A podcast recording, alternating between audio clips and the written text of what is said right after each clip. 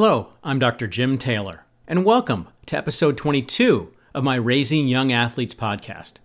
This is the third of five episodes in which I'm exploring the importance of messages in raising healthy young athletes and healthy young people.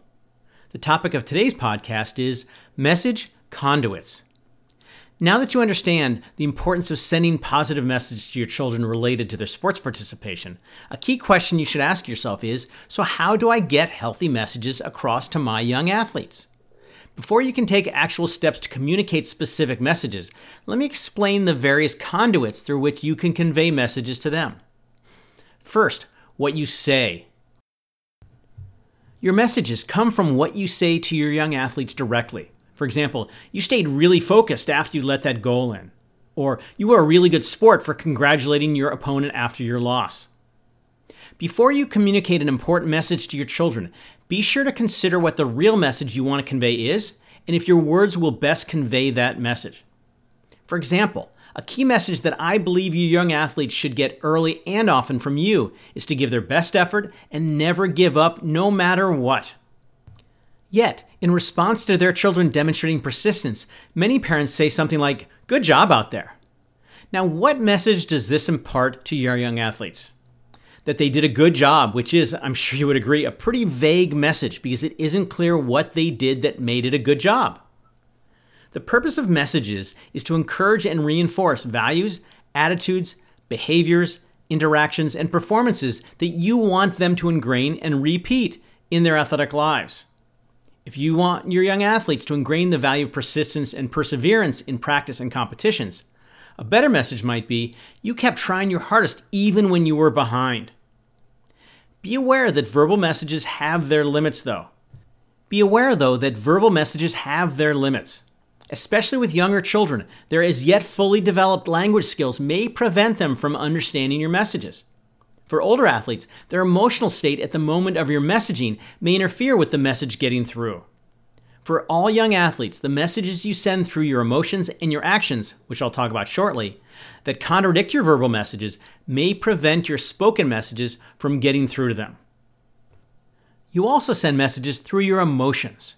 You send messages to your young athletes about your feelings toward their sports participation and the emotions you express through your tone of voice, facial expressions, and body language.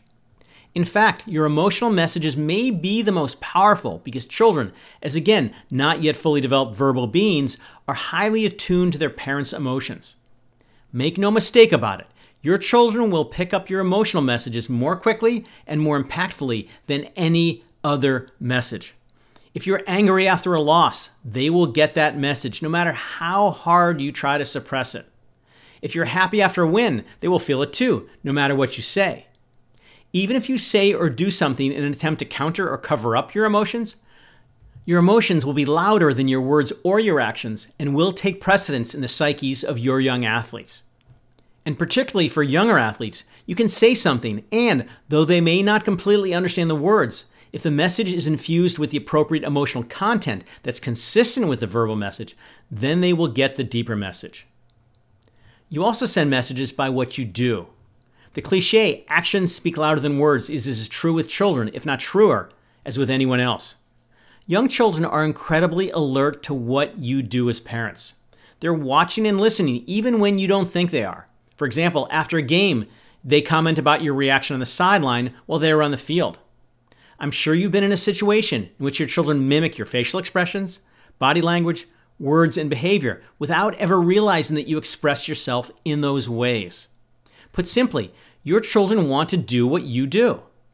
That influence bestows on you extraordinary power as a role model. But, as the saying goes, with great power comes great responsibility. Yes, this realization might instill in you great fear that your children might pick up some of your less admirable messages. At the same time, you also possess the ability to model wonderfully positive behavior related to their sports participation. Because your influence is a role model, you should be ever vigilant to the messages that your actions communicate to your young athletes. Particularly in the sports arena, your behavior will be especially influential. Your actions at your children's practices and competitions send messages that can be positive or negative. For example, if you're constantly talking to their coach, trying to be an armchair coach at home, particularly if you don't have any experience in their sport, or yelling at the refs or umps, your actions are sending unhealthy messages to your children. Conversely, if you're present but quiet at practices and cheering for both teams at games, your behavior conveys very healthy messages. If you're also an athlete who trains and competes, your behavior in this role, so similar to what your young athletes are doing, can send even more powerful messages. The passion and enjoyment you express when engaging in your sport, the time and effort you put in in pursuit of your goals, how you react to challenges and setbacks, the way you respond to successes and failures, all send clear messages that your children will emulate in their own athletic lives. You also send messages simply by being who you are. When I talk about communicating messages to your young athletes through your words, emotions, and actions, I don't just mean the messages that are aimed specifically at them for their particular consumption. In fact, the messages that you send to them inadvertently by just being who you are, that is, the way you are in your daily life and the ways in which you interact with the sports world and beyond, may have an equally influential effect on them. For example, your relationship with others in your life, your career, your avocations and interests, your conversations with others in which your children are within earshot, all convey powerful messages to your children that can impact their athletic lives. This influence of who you are on your children can be two sides of the same coin when it comes to the messages you send them by just being you. The positive side of the coin is shiny and smooth, from which you have the ability to convey really wonderful messages. For example, if you express your love for your children before and after competitions, and stay calm after a painful loss, and congratulate the parents of the winning team. You send your children really healthy messages. The other side of the coin, however, is a bit more tarnished and rough. One thing that people often forget, as I mentioned throughout this podcast, is that parents are first and foremost human beings who bring to their role as parents lots of good stuff, but also likely some baggage from their own upbringing that can prevent them from sending the most positive messages to their children. These less healthy messages are also expressed in the totality of who you are, how you describe the world, the emotions that dominate your life, and the behavior in which you engage in your daily activities, and the interactions you have with people. For example, if you are judgmental toward others, yell when angry, or treat your siblings badly, you're sending decidedly unhealthy messages to your children.